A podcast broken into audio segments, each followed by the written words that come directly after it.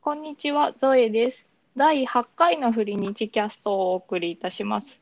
えー今回は、えー前々回ぐらい、あもっと前かな、引き続き岡野純さんに来ていただいてます。はい、よろしくおよ願ろいします。しくお願いします。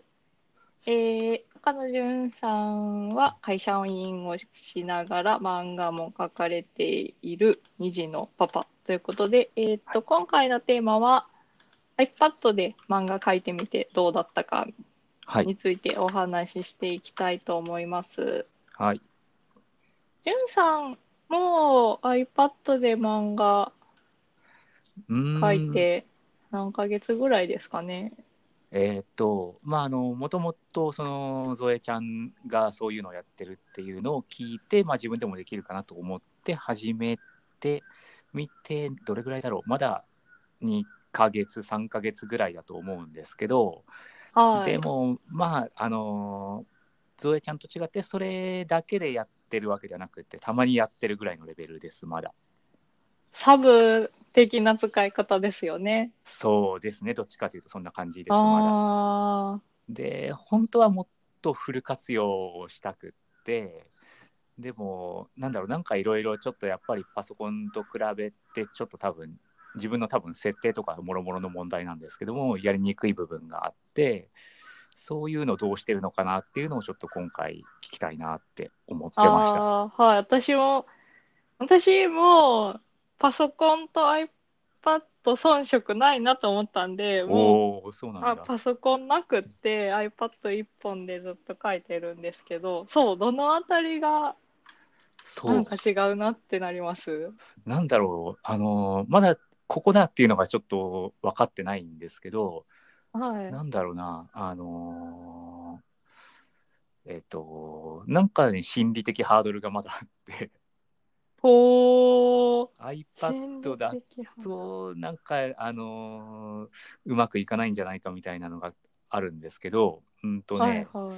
えっ、と、具体的には、まあ、あのちょっとこの間あの、ちょっとお会いした時にもちらっとはお聞きした部分と重複しちゃうかもしれないんですけども、うんあの一番困ってたのはテキスト、セリフうちの部分かなっはいてはい。思うんですよね。うんうん、あの辺があのそのゾエちゃんがまず文字も iPad で打っているのかとかはい。あとまあ多分ちょっとソフトをあのお使いの方じゃないと聞いてもちょっとよくわかんないかもしれないんですけどもそのセリフの配置とかあのどの辺コマのどの辺に配置するかっていうのとかがあの iPad でうまくストレスなくいくのかなとかそういうのをちょっと気にしてましたね。はいはい。え、パソコンだと、はいどういうふうに入力されてるんですかえっと、パソコンでも、えっと、まあ、パソコンか iPhone かで、まず僕、そのセリフをバはいーッはいと。全部、まあ、テキストベースで打ち込んでおくんですよね。それは本当にもう、うんうんなんだろう、メモアプリとか、メモ帳アプリとかで普通に打ち込んでおいて、はいはい。で、えっと、パソコンの時にやってたのは、えーそっから、あの、クリップスタジオというその漫画書きのソフトの方に、えーはい1セリフ切り取って、えーコマのその配置のところに貼り付けはいはいはい。でまた次のセリフをメモアプリから切り取って、えーまた漫画のそのクリップスタジオの方の所定の位置で貼り付けっていうのを繰り返してあた感じだーったんですね。そうそれがうーんと、まあ、iPad になるとまずコピペがすごくやりにくいなって思ったのと、あれでもキーボードは使われて、キーボードは一応そうくっつけました。はい。使われ、コピペがなんだろうな、多分本当に設定の問題だけだと思うんだけど、あおーのーなんだろう、パソコンとちょっとショートカットキーが違っちゃってるのかな、僕の場合今。あれ、そうなんですか。え、でもコピペだと、えっと、ま、Mac ですっけえっと、ジュンさんはそう、パソコンの方は Mac。 ?Mac。はい。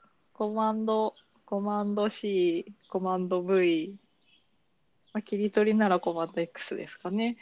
そあうれですえね。ー、でもあ多分 iOS もその辺は一緒かな。一緒だと思う。ああ、でもそうか。ジュンさんが使われてるキーボードが iOS 向けなのか、あ、そうそあの、Windows でも使える用系なのかとか、う。なるそほどの。辺があるのかもしれない。私今使ってるのは iOS 用のキーボードなんですよ。なんでコマンドキーがあるタイプ。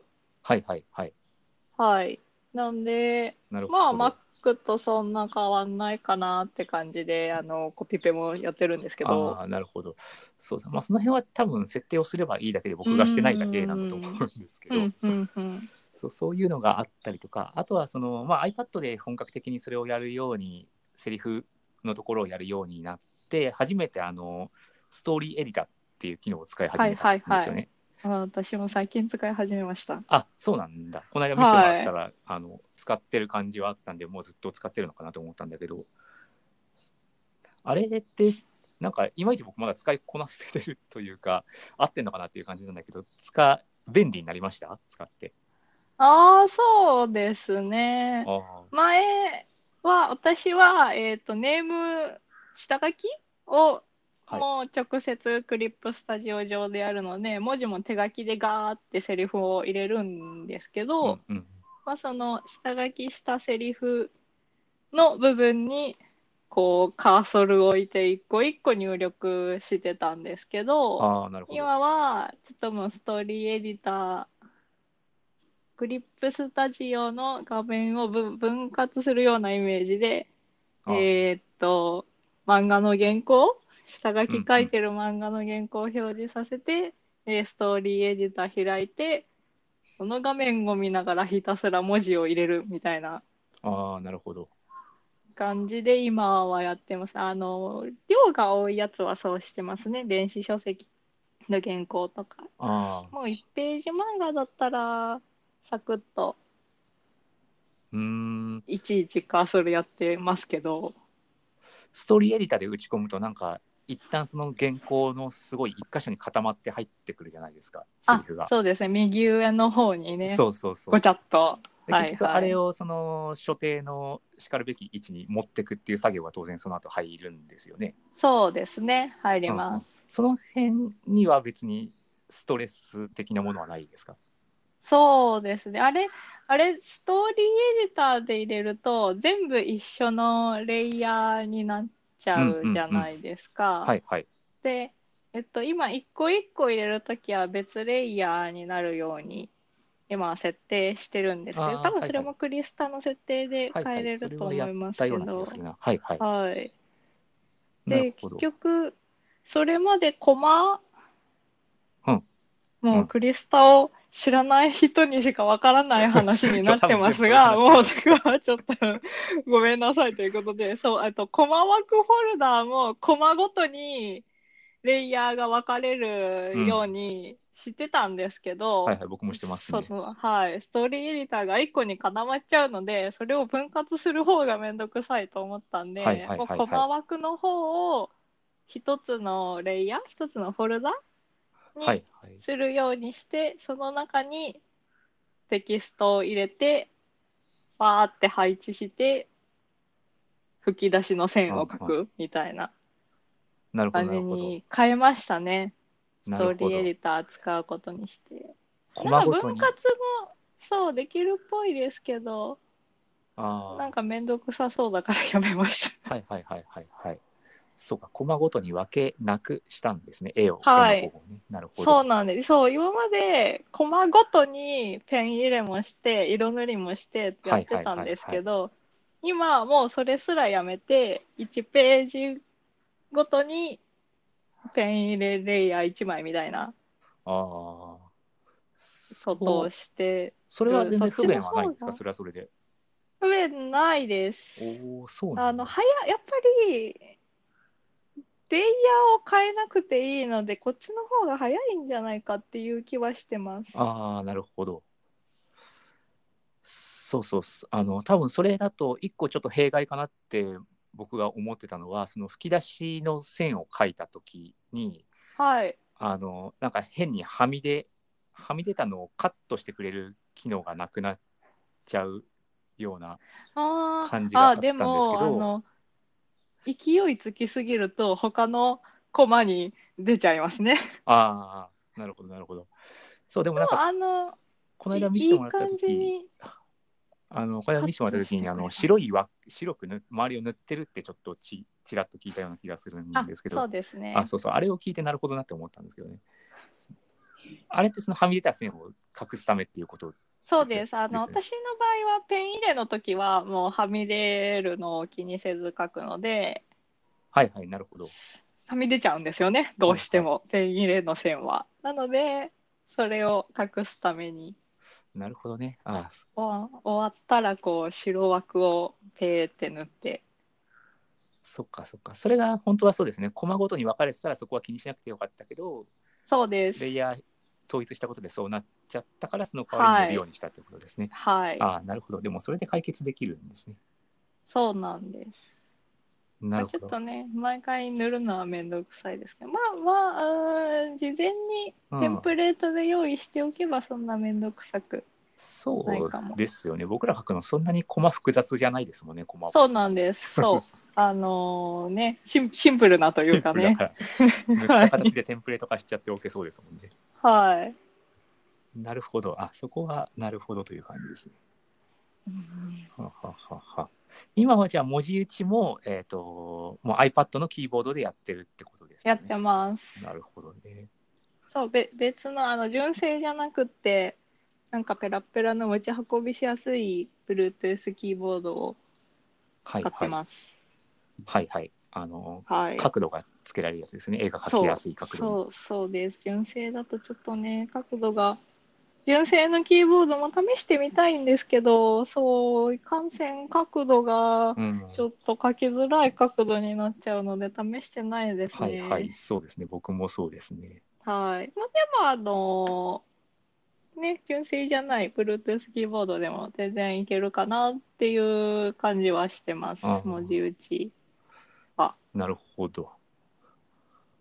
あのーそっか、だからもう Mac、あのパソコンの方で書くのはもう全くやってない。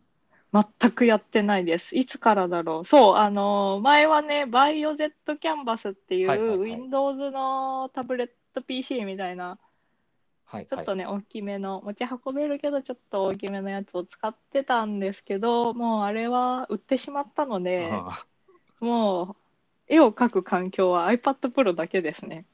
ーあー、Mac とかそっちの方にもクリスタ入ってる。えっ、と、一応入ってますけども、ペンタブがないんで、ああ、そうなのか。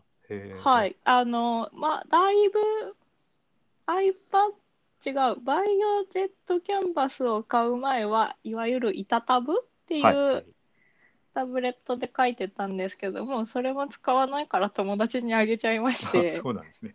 もう、はい。ないですね、本当に。iPad Pro だけです。あのー iPad で描いた絵を、はいクリップスタジオで描いた絵を、あのー多分クリップスタジオの機能でクラウド連携みたいのができると思うんですけど、そういうのはいっていうのは使っていないですか、あと、データ保存とかでは、の意味では使ってはいあます。ーなるほど。連携させて他の端末でその続きをみたいなことは全くないってことですよね。あもう今はないですね。うんうんうんあのバイオレットキャンパスと併用してた時はそれ使ってましたけど、あれも結局たまにねココンフリクトで通じるのかな競合しちゃう競合が発生しちゃうんですねうっかりアップするのを忘れたりすると。はあ、はあはあはあ、はい、あはい。れがね、地味に面倒くさくてですね、あんまり使わなくなっちゃいましたあね。ーあれそうはそうそう、競合そうですね。そうなんです。あの、そうです。競競合でいいのかな。はいうんはいはい。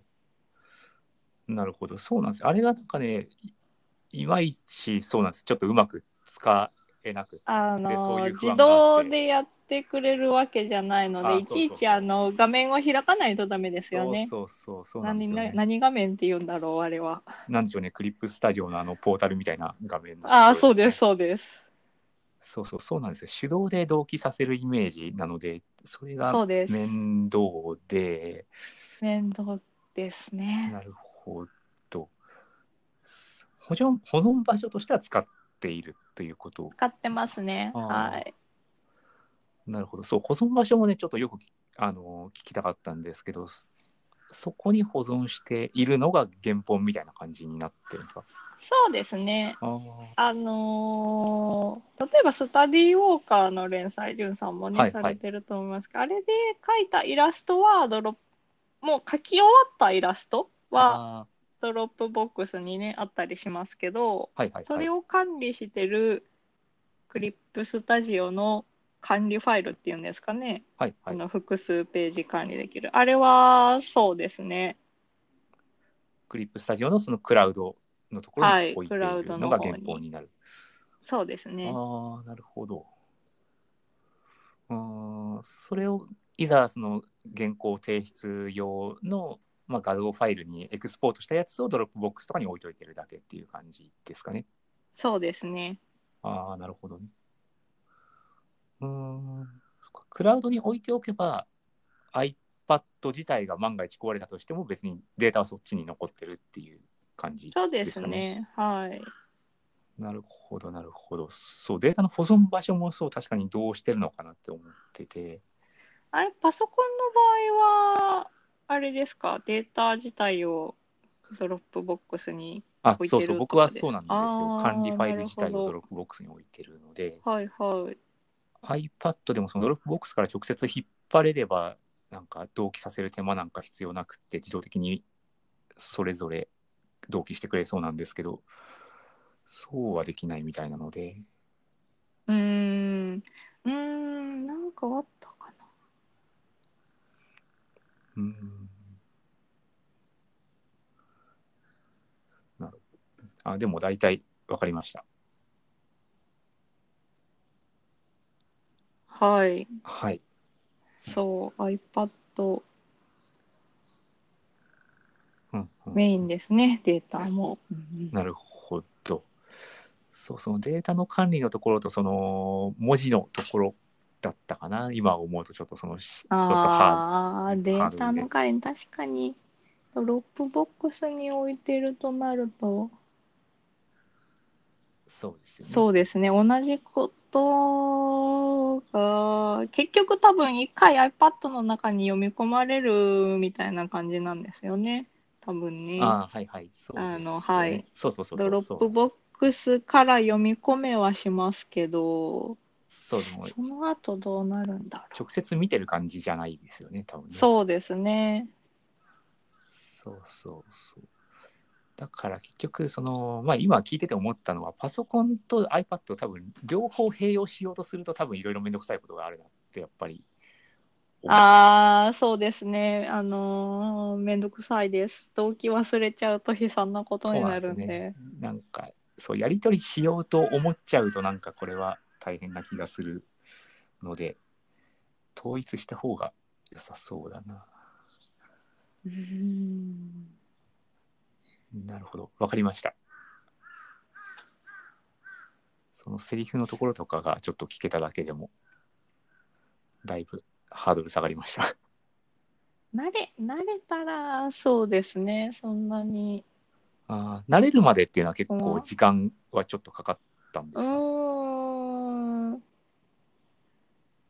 んでもやっぱあれですねなんか一時期キーボード持ち歩くのめんどくさくってあの iPad のソフトウェアキーボードでセリフを入れてた時もあるんですけど、はいはいどうしても画面が小さくなっちゃうじゃないんあれではすか、ダメですね。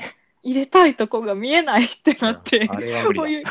そうなんです。そう、これはダメだと思って、キーボードをね、絶対使うようにしてますけど、そうまあ、キーボでーすね。ドがあれば、そうですね。キーボードあるとないときは全然やっぱ違いますね、全然違います。うんなんかキーボードは必須だと思います。うん。はい。